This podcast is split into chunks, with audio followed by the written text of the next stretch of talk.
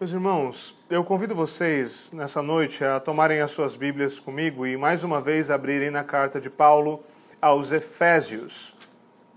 Nós estamos no capítulo de número 6, finalizando a nossa carta e nós temos ainda pouco, pouco chão para cobrir, mas ainda temas muito importantes para serem abordados. E o tema, o tema do apóstolo, no texto que nós veremos essa noite, é um tema bastante peculiar. Nós passamos a considerar, e na verdade já temos considerado, o Evangelho e como o Evangelho se aplica na vida prática. Nós temos feito isso a partir do quarto capítulo, nós temos visto a maneira pela qual Paulo ele vai aplicando preceitos do Evangelho, da doutrina cristã, nas mais diferentes áreas da vida. E nós passamos um bom tempo considerando a maneira como o Evangelho se aplica no nosso casamento e também, nas últimas duas semanas, como o Evangelho se aplica na relação entre pais e filhos. Naturalmente, a, a família é um dos pontos centrais de toda uma sociedade. E a Escritura tem muito a dizer sobre o relacionamento homem-mulher e pais e filhos.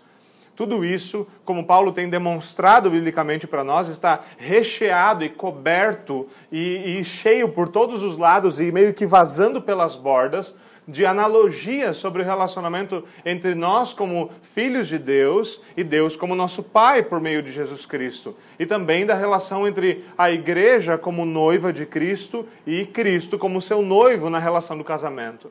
E várias dessas coisas então se manifestam de maneira muito gloriosa. Agora, Paulo, tendo encerrado e aplicado o evangelho de maneira bastante clara à esfera familiar, ele parte agora seguindo o mesmo preceito que ele estabeleceu em 5 e 21, sujeitem-se uns aos outros, é, e esse é um princípio basicamente que domina as aplicações de Paulo nesse trecho, ele passa a falar com uma outra esfera, uma outra esfera de autoridade, uma outra esfera da sociedade, que é a esfera de patrões e empregados. Agora veja, toda a sociedade naturalmente é permeada por esta realidade. Sempre existem famílias, sempre existem patrões, sempre existem empregados. Sempre existe essa realidade. Agora, nos dias de Paulo, havia mais do que há hoje. Nesse, no sentido de que ele se dirige de maneira estrita a escravos em primeira instância. E esse, obviamente, é um tema bastante delicado. Bastante delicado mas eu vou ser ousado o suficiente para tentar tocar nele nessa noite. É importante nós percebermos que enquanto Paulo fala diretamente aos escravos, ele não quer dizer que isso se aplica apenas àqueles que encontravam-se nessa situação, mas são preceitos bíblicos que se aplicam a todos aqueles que trabalham e a todos aqueles que, é, que são patrões, que empregam de alguma forma, empregados e empregadores, independente do tipo ou da, do formato, da forma em que isso está acontecendo. Então, nessa noite, para que nós possamos considerar como o Evangelho se aplica ao nosso trabalho, nós vamos observar o texto de Efésios, capítulo de número 6, do versículo 5 até o versículo de número 9. Eu peço a atenção de vocês enquanto eu faço a leitura da palavra de Deus. Ouçam-na com fé, pois ela é a palavra de Deus, e assim diz o Senhor. Escravos, obedeçam aos seus senhores terrenos com respeito e temor com sinceridade de coração, como a Cristo. Obedeçam-lhes, não apenas para agradá-los quando eles os observam, mas como escravos de Cristo, fazendo de coração a vontade de Deus. Sirvam aos seus senhores de boa vontade, como servindo ao Senhor e não a homens, porque vocês sabem que o Senhor recompensará cada um pelo bem que praticar, seja escravo, seja livre. Vocês, senhores, Tratem seus escravos da mesma forma. Não os ameacem, uma vez que vocês sabem que o Senhor deles e de vocês está nos céus e ele não faz diferença entre as pessoas. Amém. Vamos orar.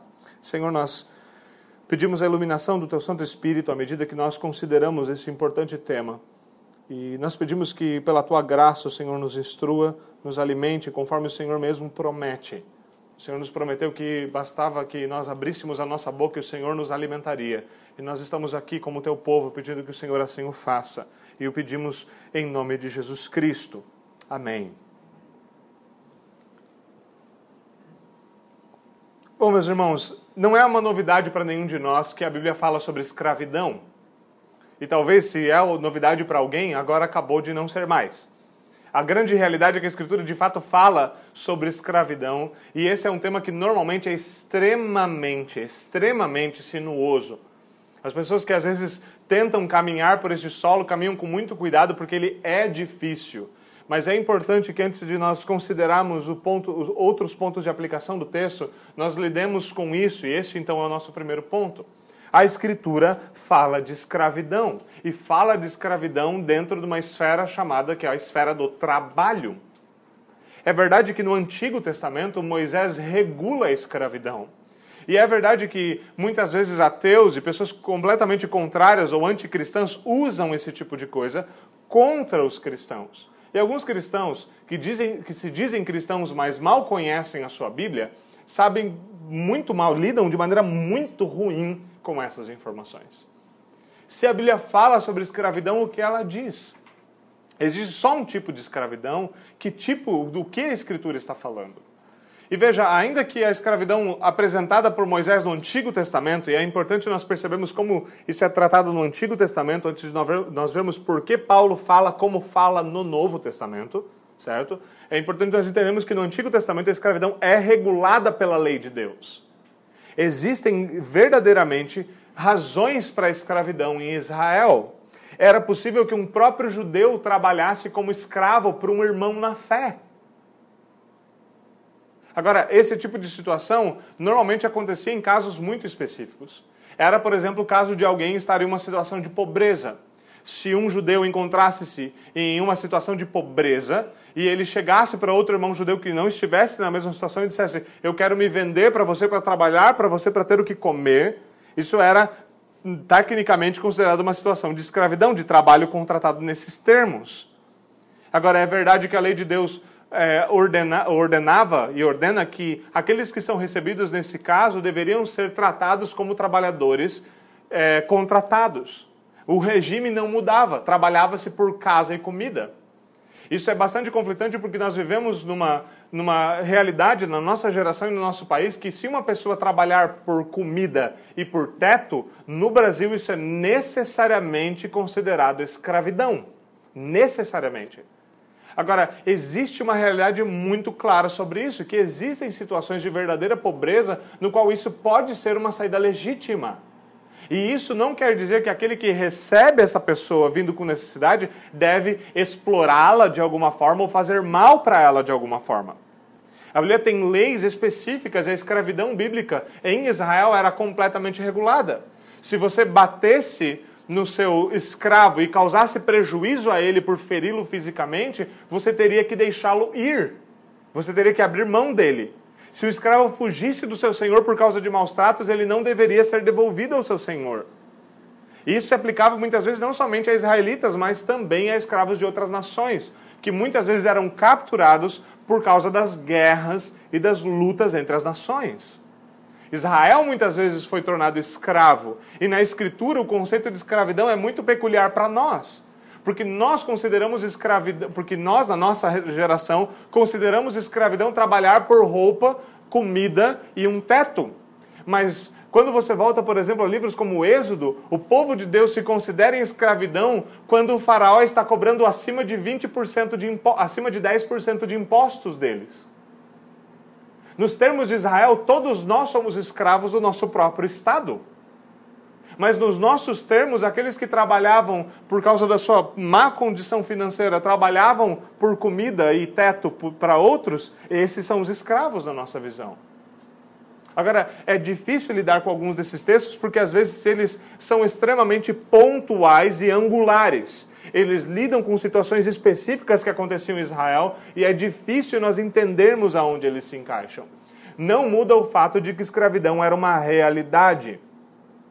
E isso deve nos levar a reconhecer algo que hoje pode fazer muitas pessoas encherem-se de comichão ou bradarem ódio à fé cristã, que é a simples afirmação de que escravidão nem sempre é um mal moral. E eu entendo se você hoje ouve essas palavras, talvez pela primeira vez na sua vida, e fala assim: onde é que eu estou me metendo? Mas calma. Nós precisamos considerar as coisas de maneira adequada. Se o apóstolo de fato fala que a lei de Deus é santa, pura e boa, como nós deveríamos encarar o fato de que havia legislação para a escravidão em Israel? Veja, meus irmãos, eu não quero que nenhum de vocês hoje ouça isso e saia falando, ah, então, nós estamos numa igreja onde nós defendemos a escravidão e nós achamos isso muito belo. Não é esta a questão. Mas existiam questões na qual essas coisas poderiam ser praticadas de maneira moral. É verdade que existem diferentes formas de escravidão, mas, por exemplo, é, sequestrar e vender alguém era pecado em Israel. Então, isso coloca o conceito de escravidão que nós tivemos, é, por exemplo, aqui no Brasil e na América, até, dois, até 200 anos, nos Estados Unidos, até do cerca de 200 anos atrás e mais e antes disso, o que nós normalmente falamos que a escravidão aconteceu somente com os negros, o que é mentira, necessariamente mentiroso mentiroso. A escravidão é uma prática que existe desde que existe gente, praticamente. Brancos sempre foram escravizados, negros sempre foram escravizados, e essa era uma prática comum. Mas é verdade que aquilo que foi praticado com os navios negreiros era definitivamente pecado, definitivamente imoral, e nós jamais deveríamos ficar ao lado dessas coisas, porque pessoas eram sequestradas e vendidas e isso a lei de Deus sempre considera como objetivamente imoral. Mas algo, por exemplo, que a lei de Deus não considerava imoral era o fato de, por exemplo, se você roubasse alguém, a lei de Deus ordenava que houvesse restituição. Não apenas dizer, bom, você foi preso, você foi, você roubou, você foi pego, agora eu vou, agora a pessoa que é, que foi roubada vai pagar para você ficar no chilindró por algum tempo. Não existia chilindró em Israel. Não existia cadeia. Não existia esse tipo de coisa, existia restituição. O que poderia acontecer é que se aquele que roubou não tivesse dinheiro para restituir a pessoa que ele roubou, ele poderia e deveria trabalhar para aquela pessoa para pagar a sua dívida. Esse era um caso, um caso de escravidão que era definitivamente moral e tinha por objetivo ensinar aquele que roubou e reabilitá-lo de verdade. Como? Por meio do trabalho e do reconhecimento do valor daquilo que ele roubou. Essas, essas indenizações normalmente versavam a partir de duas vezes o valor do que foi roubado, até quatro vezes, por exemplo, o valor do que era roubado. Talvez seja uma surpresa para muitos de nós, mas a realidade é que existia o caso de servidão contratada em Israel e existia o caso de escravidão como punição em Israel. Existia também folgas ordenadas. O dia do Senhor deveria ser guardado pelos escravos. As festas religiosas, da mesma forma. Os escravos deveriam ser colocados debaixo de cuidado religioso, eles eram considerados como parte, da, como parte daqueles que estão debaixo da liderança da família. Essas coisas eram presentes. E claro que aquela era uma realidade diferente da nossa, mas nós precisamos aprender a pensar em categorias bem claras biblicamente para que nós não nos confundamos. Porque é muito fácil nós olharmos para aquilo e não sabermos o que fazer com aquelas coisas. Nós precisamos perceber que, por exemplo, o fato de um homem simplesmente ter uma mulher como escrava e simplesmente desejar ter um caso com ela era algo que Israel seria obviamente proibido. Ele não poderia tomar ela como uma concubina sem mais nem menos. Ele teria que tomar, ela não seria mais uma escrava, ele teria que assumir e dar a ela todos os direitos de uma esposa. Esse tipo de coisa jamais foi libertado. E um escravo há a possibilidade bíblica clara de que um escravo possa trabalhar e conseguir dinheiro por fora para comprar o seu próprio resgate. Alguém da sua família pode resgatá-lo. Isso era garantido pela lei de Deus. Então nós podemos ver que a ideia mosaica, bíblica mosaica, de como a escravidão era lidada era muito diferente daquilo que nós ouvimos dos escravistas há poucos, há alguns anos, alguns séculos atrás, no Brasil, na África, na América e assim por diante, o que se tornou muito comum em muitos lugares. O que era também comum em Roma, como um povo pagão no primeiro século com o apóstolo Paulo. Os romanos não pensavam nada parecido com os judeus sobre escravidão. Nunca. Para os romanos, a ideia de trabalhar era algo vulgar. Trabalho é algo vulgar. Trabalho é algo baixo. Trabalho manual é algo, é, é algo baixo e vil. E, portanto, quem deve fazer? Os escravos. E quem são os escravos? Bom, para os romanos, basicamente, todo estrangeiro era um bárbaro. Então deveria se tomar os estrangeiros e fazer dos estrangeiros o quê? Escravos para fazer aquelas coisas que os romanos não tinham prazer de fazer. Aqui entra uma coisa muito fundamental na, di na distinção de uma visão pagã de trabalho e uma visão cristã de trabalho. Há um grande erro, há um grande erro em pensar que o trabalho é fruto da queda. Muitas pessoas pensam no trabalho, muitos homens pensam em trabalhar como um fruto da queda, como algo que Deus deu para o homem fazer por causa do pecado. Agora, a verdade é que o trabalho não tem nada a ver com a queda. Os espinhos e os abrolhos do pecado a dificuldade, o penar trabalhando, estas coisas têm a ver com o trabalho. Mas trabalhar é parte da vocação do homem para ele viver e produzir debaixo da glória de Deus e para a glória de Deus. Trabalho é algo glorioso que dignifica o homem e que pela graça do Evangelho, nós podemos remir e ter uma nova visão da nossa vocação e do nosso trabalho para trabalharmos para a glória de Deus. E Paulo aplica isso, veja como é grave isso, como é grave essa consequência da visão de Paulo, a visão bíblica de vocação. Se um homem, o trabalho desse homem é a sua vocação, diferente do que muitas vezes, muitas igrejas ensinam, a ideia de que quem tem algum chamado da parte de Deus ou trabalha para Deus é o pastor, ou talvez um dos presbíteros ou os diáconos, ou um missionário. Essas pessoas trabalham para Deus. Mas a visão reformada nunca foi essa, porque a visão bíblica não é essa. Todos os que trabalham, em qualquer área que trabalhem, trabalhem para Deus. Todos estão debaixo dele. Uma mãe educando seus filhos em casa ou limpando o seu lar. Uma mulher ajudando de alguma forma na renda da sua família, um homem trabalhando na sua vocação, todos eles são servos de Deus, estão trabalhando para Deus e deveriam trabalhar como ao Senhor, porque o Senhor é o verdadeiro patrão deles. É Ele quem proveu o seu salário, é Ele quem proveu o seu sustento, e foi o Senhor que deu a eles essa, a capacidade e a vocação para servirem a Deus neste mundo para a sua glória. E Paulo leva isso de maneira tão séria, a implicação da vocação de maneira tão séria, que ele aplica isso para pessoas que estão debaixo do regime de escravidão e um regime imoral de escravidão. Imoral de escravidão. Veja o que ele fala: escravos, obedeçam aos seus senhores. A palavra escravos aqui realmente quer dizer escravos. É realmente do los, do loi aqui. É, é realmente a ideia de que esses homens são servos, mas não no sentido de contratados. Eles pertencem aos seus senhores. Eles pertencem aos seus senhores. E é muito curioso porque algumas, algumas pessoas esperam que Paulo aqui deveria fazer o quê? Lutar pela alforria imediata. Alforria imediata.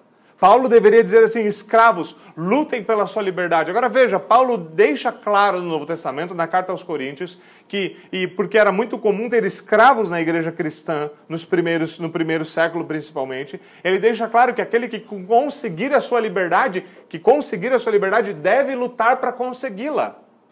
O que Paulo está tentando fazer é não implicar uma revolução social simplesmente pela revolução. O que Paulo nos aplica nesse texto de uma maneira bastante, bastante objetiva, bastante objetiva, é que como cristãos, os escravos podem conseguir a sua liberdade por viver como cristãos e por exortar aqueles que estão em situação de senhorio a tratarem os seus escravos como um cristão trataria os seus servos. Alguns de nós não gostam dessa ideia. Como assim? Algumas pessoas, eh, algumas pessoas iam continuar sendo escravas? Possivelmente. É curioso nós lermos, por exemplo, algumas coisas sobre o término da escravidão nos Estados Unidos e descobrir que algumas fazendas não tratavam os seus escravos de maneira tão mal quanto normalmente nós temos explicado nos livros e, e em alguns livros e muitos filmes. Houve, houveram situações da libertação e do término da escravidão na qual os escravos protestaram contra o término da escravidão porque eles viviam uma boa vida em que os senhores tiveram que de fato vir aos, aos escravos e dizer: não, a gente Tá, tá, tudo tranquilo para nós em continuar com vocês aqui e continuar os ajudando e prover um salário além daquilo, porque nós cremos agora que é justo, nós entendemos isso. Você fala, não, tá bom, mas se vocês quiserem, tudo bem, mas nós estamos satisfeitos com, com, com como as coisas estão. Porque Paulo sabia de uma coisa: se a igreja estava cheia da, da, da, situação de escravidão, e essa era uma realidade muito perene no mundo antigo, se ele de fato, de fato, simplesmente dissesse vamos causar uma revolução, uma revolução social, a pergunta é: do que esses escravos viveriam no próximo dia? Da onde viria o seu salário? Da onde viria o teto? Eles seriam expulsos, não teriam comida, não teriam teto, não teriam roupas, não teriam amparo. Como as coisas seriam feitas? Paulo sabia que muitas vezes é necessário trabalhar de maneira árdua para se sustentar, para se manter. E ele sabia que quando ele sustentava esse princípio, ele não estava indo contra a lei de Deus. Ele estava fazendo uma aplicação legítima do conceito de alguém que está em situação de pobreza pode trabalhar para alguém num regime do qual é chamado de escravidão, mas não é no mesmo termo que nós o temos nos, no, temos tido nos últimos séculos, para que ele pudesse prover para a sua própria vida. Essas são coisas que muitas vezes nos deixam bastante impressionados, porque Paulo ele não simplesmente via o ideal que ele queria e começava a falar, não, esse ideal tem que acontecer imediatamente. Ele via que era necessário usar meios para se chegar onde se queria. Isso é muito importante. Agora, isso tudo é, nos deixa bastante, é, é, bastante curiosos às vezes, porque realmente Paulo ele escreve outras cartas falando coisas bastante peculiares. Por exemplo, quem de nós já prestou atenção no fato de que a carta que Paulo escreve a Filemão, ele escreve a um homem que era senhor de escravos? Que ele escreve a carta pedindo que Onésimo, seu filho na fé seja recebido por, seja recebido por Filemão e que Filemão não o receba mais como escravo, mas o receba como irmão na fé e coloque qualquer problema que Onésimo tenha causado a Filemão na conta de Paulo. Quantos de nós olhamos, já olhamos para a carta de Paulo a Filemão e conseguimos identificar isso lá? Infelizmente, poucos de nós, nós somos leitores desatentos. Mas essa é uma situação bastante peculiar, na qual Paulo cobre com amor e com comunhão uma realidade que poderia ser muito triste e de fato muito prejudicial a ambos.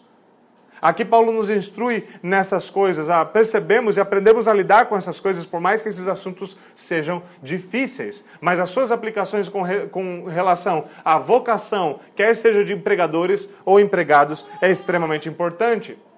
Isso também não quer dizer que não exista uma ordenança bíblica pela resistência civil ou desobediência civil pacífica.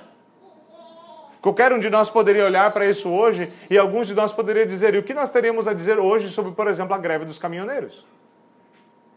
O que nós temos a dizer sobre desobediência civil? E veja, nós vivemos em dias, por exemplo, nossa nação, em que muitos dos chamados conservadores, aqueles que defendem ideais, que são, é, pelo menos no mundo das ideias, eles se equiparam a, a meio que a moralidade judaico-cristã, estão muito felizes em simplesmente manter as coisas como estão. Mas a realidade é que a Bíblia legitimiza a possibilidade da desobediência civil pacífica como uma forma de resistir à tirania.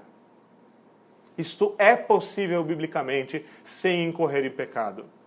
É claro que essas coisas são sinuosas, como por exemplo o que está acontecendo não é tão fácil de interpretar quanto algumas, quanto algumas pessoas estão dizendo que é.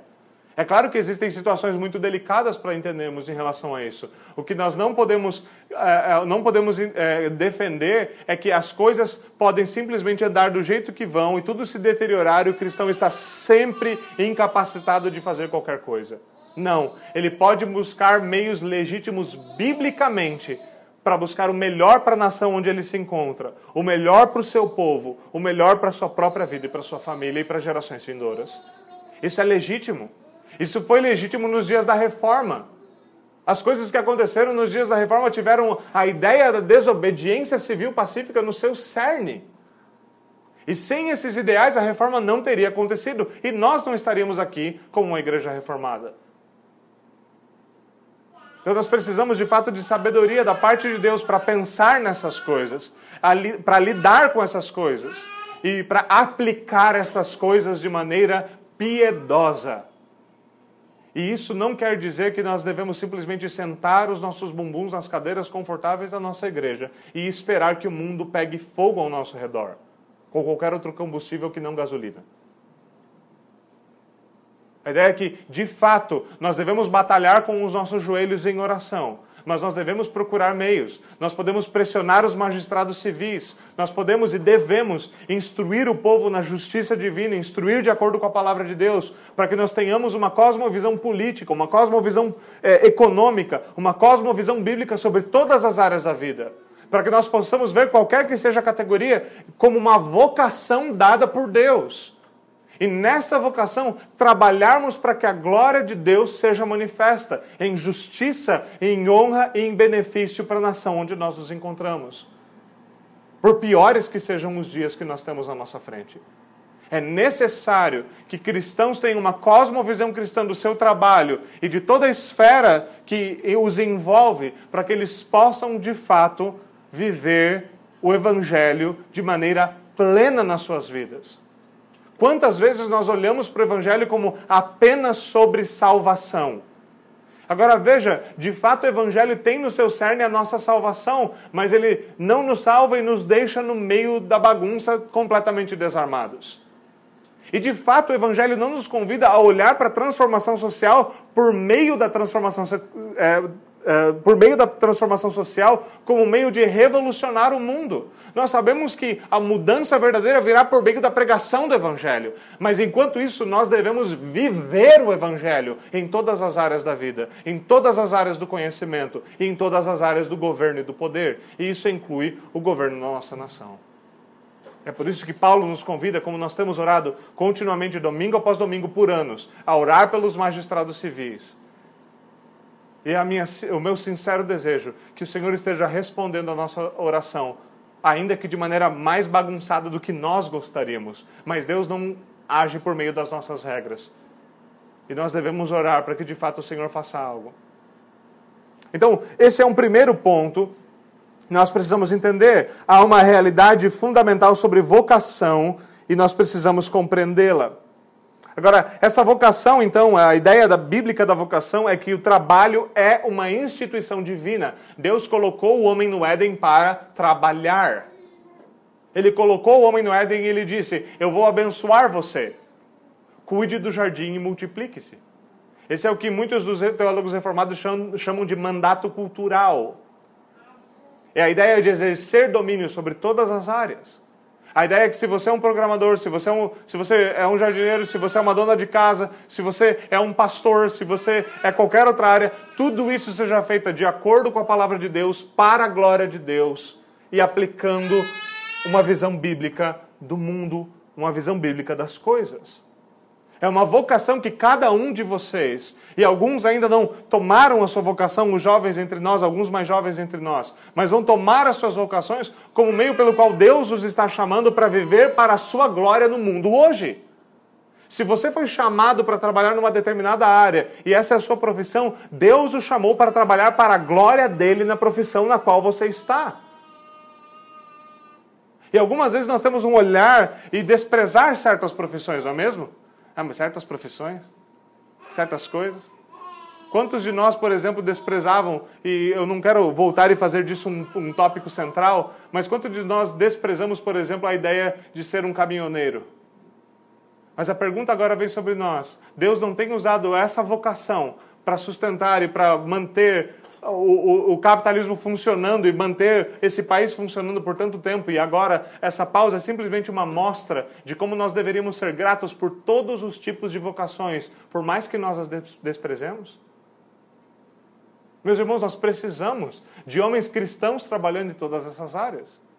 Quanta diferença faria caminhoneiros cristãos no meio dessa situação para indicar um caminho piedoso por meio do qual lidar com certas coisas? Quantas outras situações como essas nós não teríamos tratadas de maneira completamente distinta? Se uma expressiva força cristã e uma cosmovisão bíblica fosse aplicada nessas áreas, nós teríamos outra realidade. Isso chama nós a nossa responsabilidade. Agora, tudo isso deve ser entendido então como a vocação e um exercício da vocação para a glória de Deus. Paulo fala o quê? Aqueles que são empregados, independente do regime de trabalho. E vamos lá, a CLT não é lá grandes maravilhas, ela foi inspirada num texto que é fundamentalmente fascista. Então, Paulo, nós podemos olhar para o que Paulo está falando aqui não como uma ideia de que ele está falando apenas para aqueles naquele determinado regime de trabalho específico, por mais cruel que ele o era, mas para aqueles que são empregados, que têm uma vocação da parte de Deus, estando debaixo de patrões ou de senhores. Ele diz: vocês devem obedecer aos seus senhores terrenos com respeito e temor. Temor aqui, ele não está falando sobre temor na ideia de temor que um escravo normalmente teria do seu senhor por causa da sua crueldade, mas por verdadeira reverência. Eu trabalho para ele. Eu devo ser respeitoso. Eu devo tratar com reverência. Eu não devo me portar com rebeldia. Eu não devo me portar com desonestidade. Eu não devo ser injusto. Ele fala: eu devo fazer isso com sinceridade de coração, como a Cristo. O que Paulo está fazendo é aplicando a verdadeira obediência, que é verdadeira em todas as áreas, à área do trabalho. Verdadeira obediência a Deus nunca é apenas externa, ela sempre demanda um coração inclinado, um coração reverente. Ele diz: para vocês que estão em regime de trabalho, isso também é verdadeiro. Vocês devem obedecer de coração. Ele está falando, você vai concordar com todas as coisas que seu patrão manda fazer na empresa. Mas você sabe ainda que ele é a autoridade na empresa e você deve se submeter. E nós que a maioria de nós que trabalha num tipo de regime no qual há muitíssima liberdade, se você não está satisfeito, você jamais deveria se revoltar ou se rebelar ou fazer coisas antibíblicas contra o seu patrão. Você deveria pedir a conta e buscar um lugar onde você esteja mais satisfeito. Paulo nos diz que rebeldia não é a saída para lidar com essas situações. Ele diz, versículo 6: Obedeçam-lhes, não apenas para agradá-los quando eles observam. Você deve trabalhar não para inglês ver. Não é para fazer bonito quando ele está olhando. Se você, como eu já, já trabalhou, por exemplo, em, em, em, em regime de trabalho onde tem bastante gente, você já viu isso acontecendo. Você sabe o que eu estou falando. É aquela coisa que o patrão fala: olha, eu preciso que você faça isso aqui rapidinho. O patrão está do lado, você é defleche. Você faz rapidinho. Você tem que grampear, é dois toques. Você está ali grampeando, mostrando serviço, porque você pediu aumento. Você sabe o que você quer. Sabe que você tem que mostrar serviço. Você sabe que ele tem autoridade para interferir na sua vida. Você sabe que isso é sério para você. Ele vai lá, então, eu vou dar uma saída, vou, vou deixar as coisas aqui andando. Ele sai, você larga as coisas, bota o pé em cima da mesa, abre o Facebook e fica vendo. Agora veja, é simplesmente uma questão de desonestidade, de roubo de maneira indireta. Porque o seu patrão não lhe paga para você enrolar, ele não lhe paga para você fazer qualquer outra coisa. Eu não conheço o patrão que pague um trabalhador de uma área específica para trabalhar, para ficar no Facebook vendo a conversa com seus amigos ou trocando áudios no WhatsApp. E veja, meus irmãos e queridos cristãos, o seu patrão também não lhe paga para ser um missionário em tempo integral. Quantas vezes você ouve cristãos fazendo isso? Eles falam, não, meu patrão me paga, mas é uma bênção, porque meu patrão me paga, ele sai, aí eu nem faço as coisas, eu fico aqui, ó, falando de Jesus.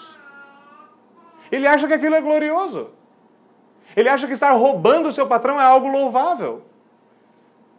Agora, a melhor coisa que você tá, estaria fazendo pela causa de Cristo é sendo o melhor trabalhador, é dando o seu melhor na empresa e honrando a Deus pelo fruto de um trabalho honesto, para que de fato o seu trabalho reflita o caráter que é digno de um cristão, para que o dia que você tiver uma oportunidade legítima e não injusta de abrir a boca para falar do teu Cristo, o teu testemunho seja uma, algo substancial por trás dele.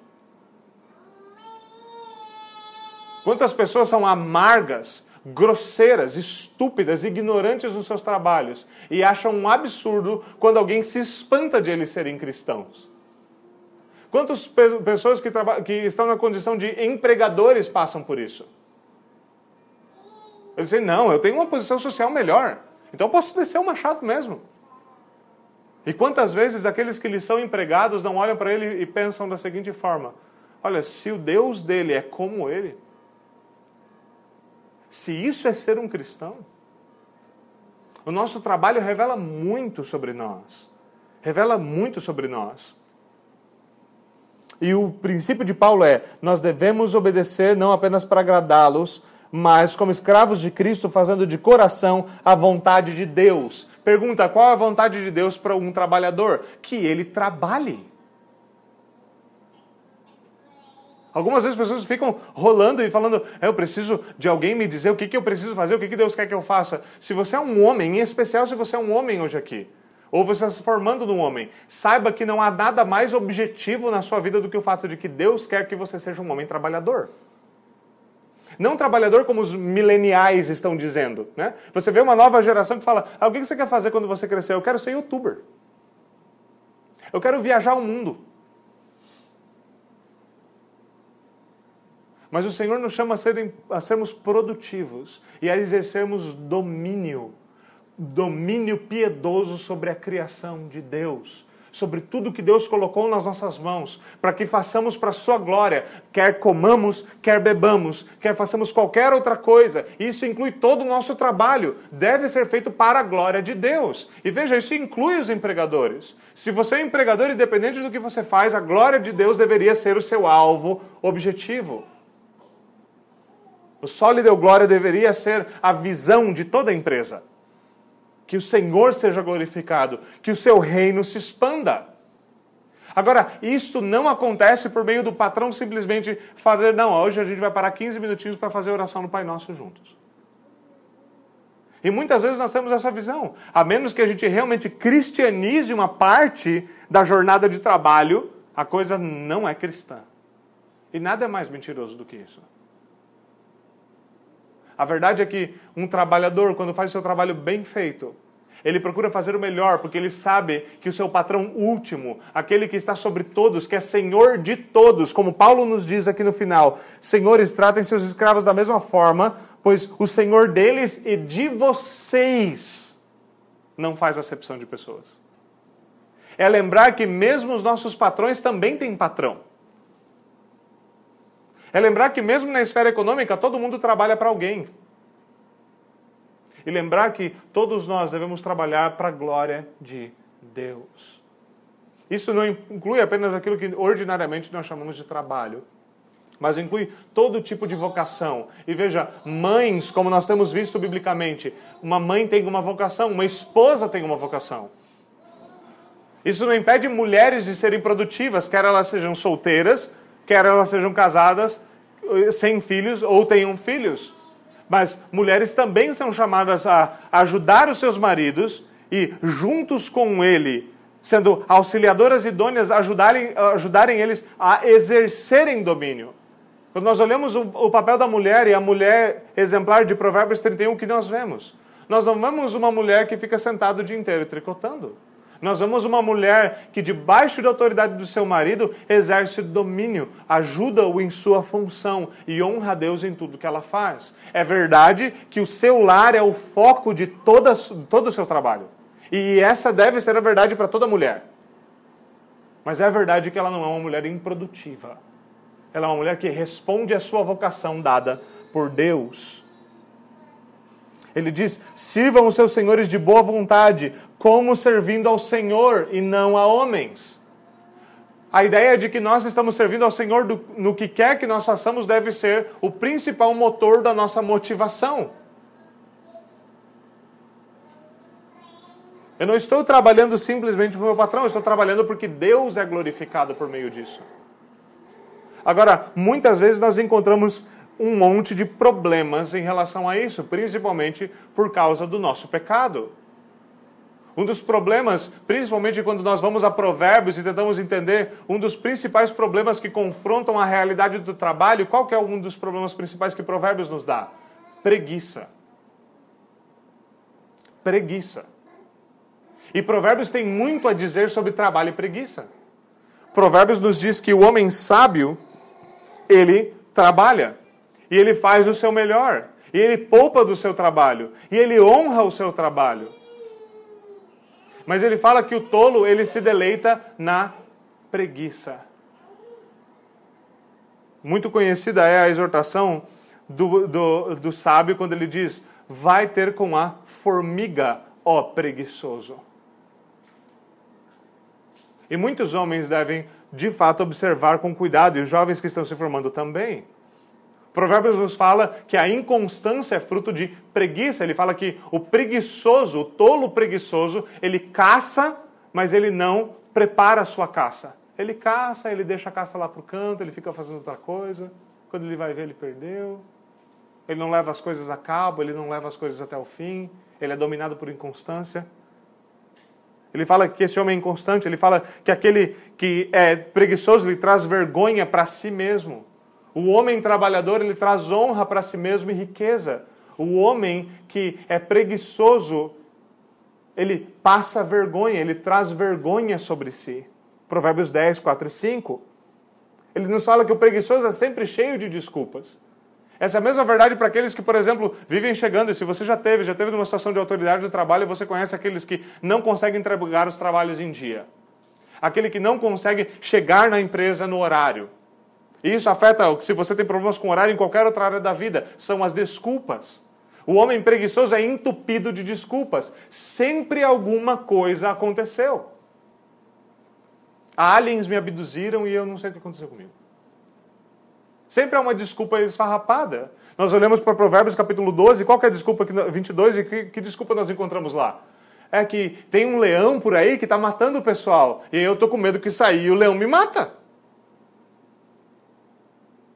É, o pessoal está pedindo por intervenção militar, mas vai que eu saio uma bola de canhão me, me mata no meio da rua. Eu não vou sair para trabalhar, tá louco?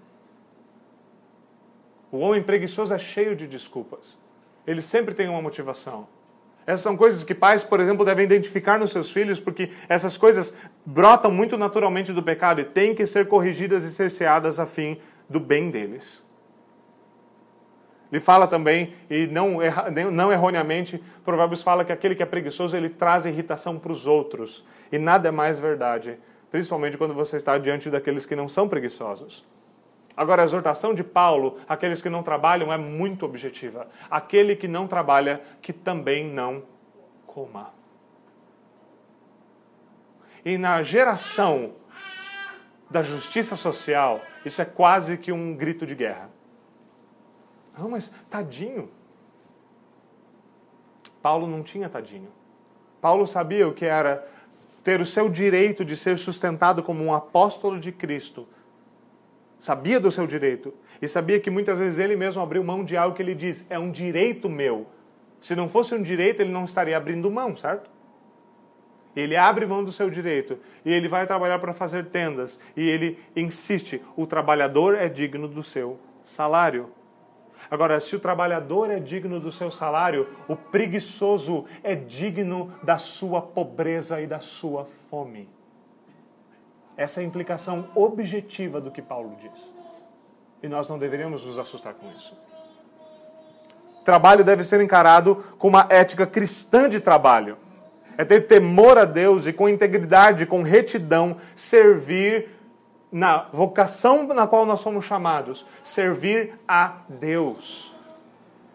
Talvez você fale, eu digo, mas eu, eu, eu, eu, faço sapatos, como um dia alguém chegou para Lutero. Como é que eu vou fazer isso para a glória de Deus? Você faz o melhor sapato que você puder, você vende ao melhor preço que você puder. Você faz aquilo com gratidão a Deus no seu coração, sabendo que Deus te deu os dons para trabalhar naquela vocação. Talvez você trabalhe numa área que lide com alguma coisa relacionada à arte ou beleza, e muitas áreas trabalham com isso. Talvez você esteja estudando para ser um arquiteto, como nós temos casos aqui. Talvez você trabalhe, por exemplo, com jardinagem, você trabalhe com outras áreas que lidam com beleza. E você pode procurar fazer aquilo que é belo, porque toda beleza remete àquilo que é santo. Ela nos evoca a transcendência de Deus, de qual toda beleza flui. Você vai fazer o seu trabalho na melhor das suas capacidades. Fazer aquilo para que não somente você possa se deleitar no seu trabalho olhar e dizer, eu fiz o melhor e que Deus receba glória por isso, mas para que aquele que receba o seu trabalho eu também se glorie naquelas coisas. Você já teve a oportunidade de contratar o empregador, ele fazer um trabalho e você falar, cara, que maravilha que foi isso. Eu contratei esse rapaz, ele veio, ele fez o trabalho, ficou maravilhoso. Eu estou muito satisfeito. Você não se deleita nessas coisas? Muitas vezes você sabe, e muitas vezes, como nós temos experiências ruins com algumas áreas, como por exemplo, às vezes você pega alguns pedreiros que são muito ruins, Eu não tenho problema de falar disso porque a maioria de nós já teve experiências com essas coisas. Eu sei dos papos entre os irmãos. E você pega o pedreiro e você fala assim: rapaz, quanto pepino. Como você queria ter se deleitado naquilo, não é mesmo? Quão bom seríamos em todas as áreas da sociedade. Nós temos homens servindo a Deus e fazendo como ao Senhor. E como nós poderíamos nos deleitar nisso? Algumas vezes eu já compartilhei com os irmãos dessa igreja de que algumas vezes alguns serviços me são indicados e já foram indicados, como de mecânica e outras coisas. E dito, vai lá porque ele é um irmão. E Deus tem a misericórdia das coisas que cruzaram a minha mente sobre o irmão por causa do serviço feito. Infelizmente, muitas vezes é mais deleitoso fazer o trabalho com alguém que não teme a Deus porque, ainda que eles estejam motivados somente pelo seu dinheiro, ou pela sua fama, ou por qualquer outra coisa, eles fazem o seu trabalho melhor do que aqueles que dizem estar trabalhando para o Deus Altíssimo. E isto é uma vergonha.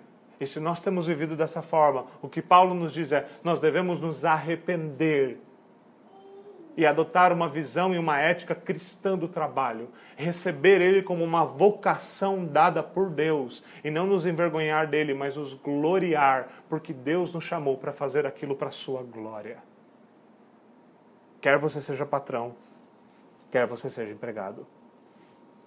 Paulo fala ainda, e de maneira muito gloriosa, e eu gostaria de caminhar para o fim, enquanto ele fala isso, você, ele diz, porque vocês sabem que o Senhor, versículo 8, vocês sabem que o Senhor recompensará a cada um pelo bem que praticar, seja escravo, seja livre.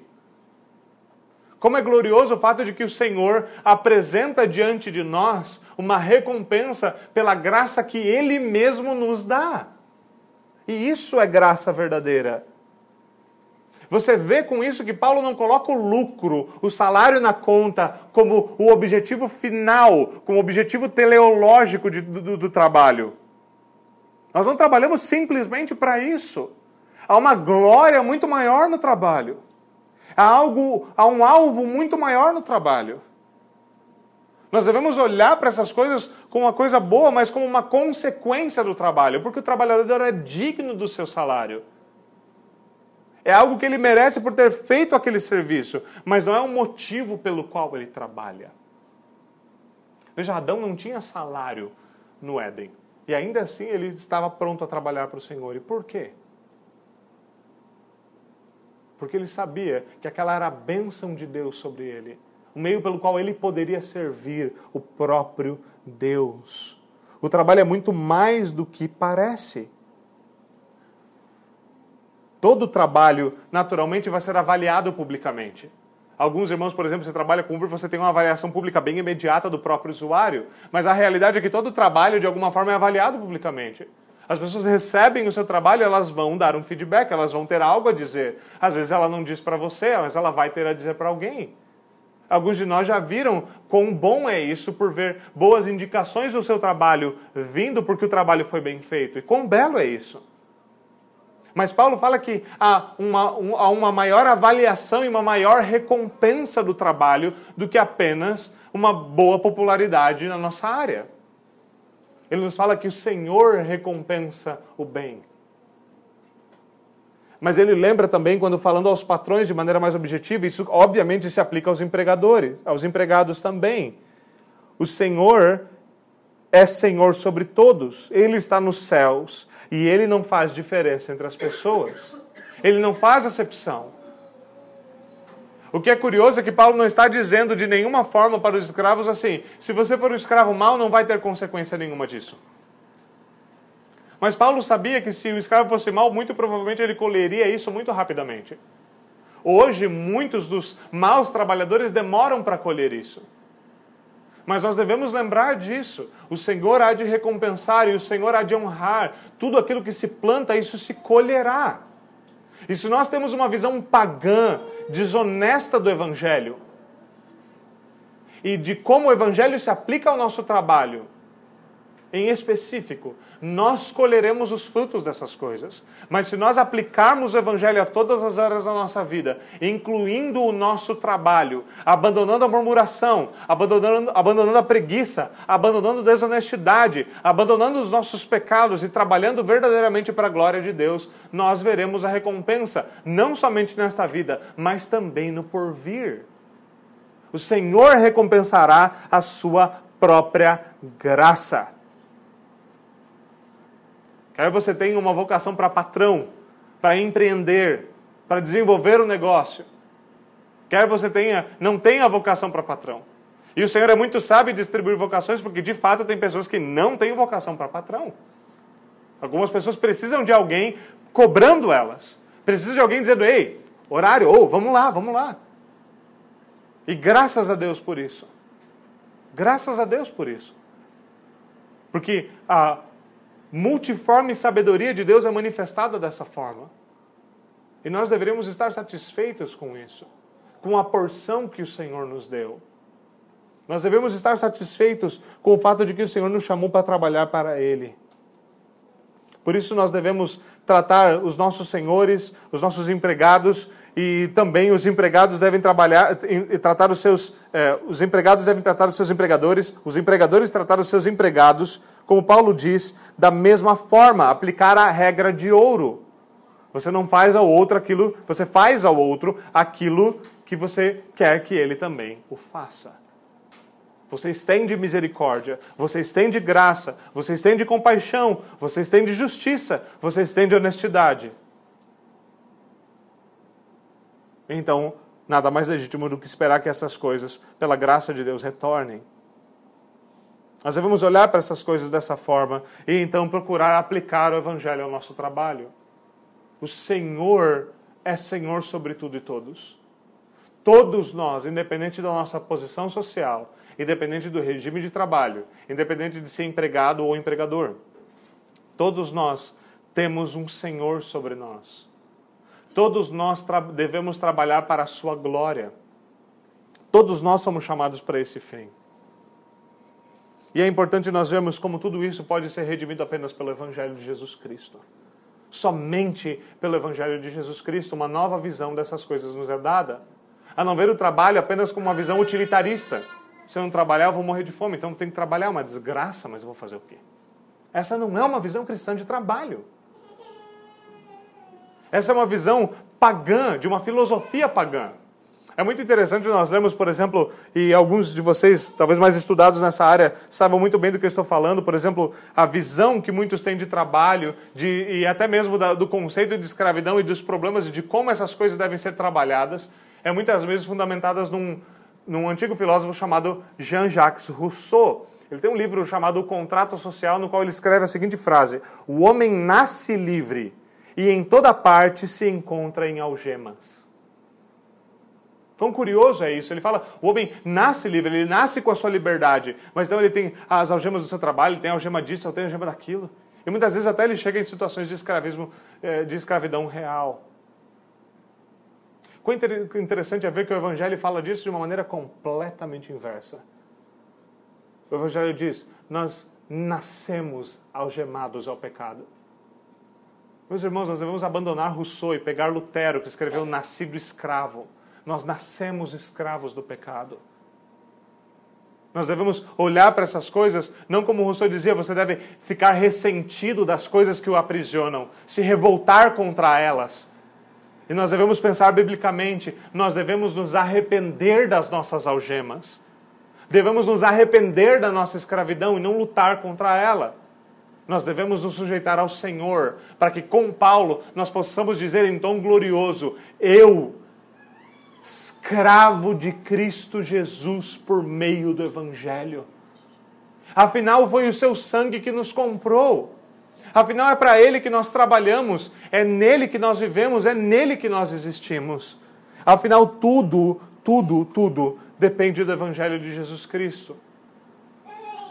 E por meio dele nós podemos ter uma visão que restaura, que de fato faz aqueles espinhos e abrolhos do trabalho terem um sentido. E podemos ver o nosso trabalho então como algo que de fato tange mais do que apenas as nossas necessidades, mas é o meio de Deus estender a sua glória por toda a terra, para que o seu evangelho possa ser avançado, para que as famílias possam ser sustentadas e para que nós possamos nos deleitar no trabalho que o Senhor nos deu, sabendo que todo ele revolverá em glórias a Deus de eternidade em eternidade. Vamos até o Senhor em oração.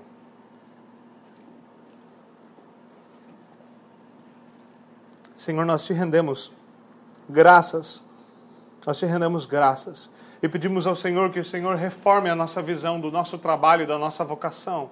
Homens e mulheres aqui, aqueles que ainda estão descobrindo a sua vocação, Senhor, por favor, ajuda-nos a olhar para isso com um objetivo mais amplo, mais profundo do que apenas as nossas próprias necessidades, mas olhar para isso como um meio de servir ao Senhor Deus do mundo, de aplicar a tua palavra e ver a tua glória inundando a terra assim como as águas cobrem o mar.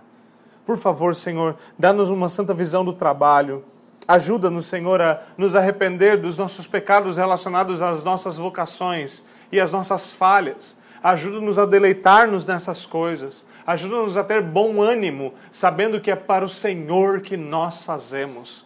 Quer nós lidemos com mato, com números, com letras ou com crianças, que todas essas coisas redundem na tua glória. Por favor, Senhor, ajuda-nos a viver em verdadeira submissão ao Senhor Ajuda-nos, Senhor, a aplicar o teu evangelho em todas as áreas da vida, enquanto nós nos deleitamos no evangelho que nos salva para viver para a glória do teu santo nome. É o que nós te pedimos em nome de Jesus Cristo. Amém.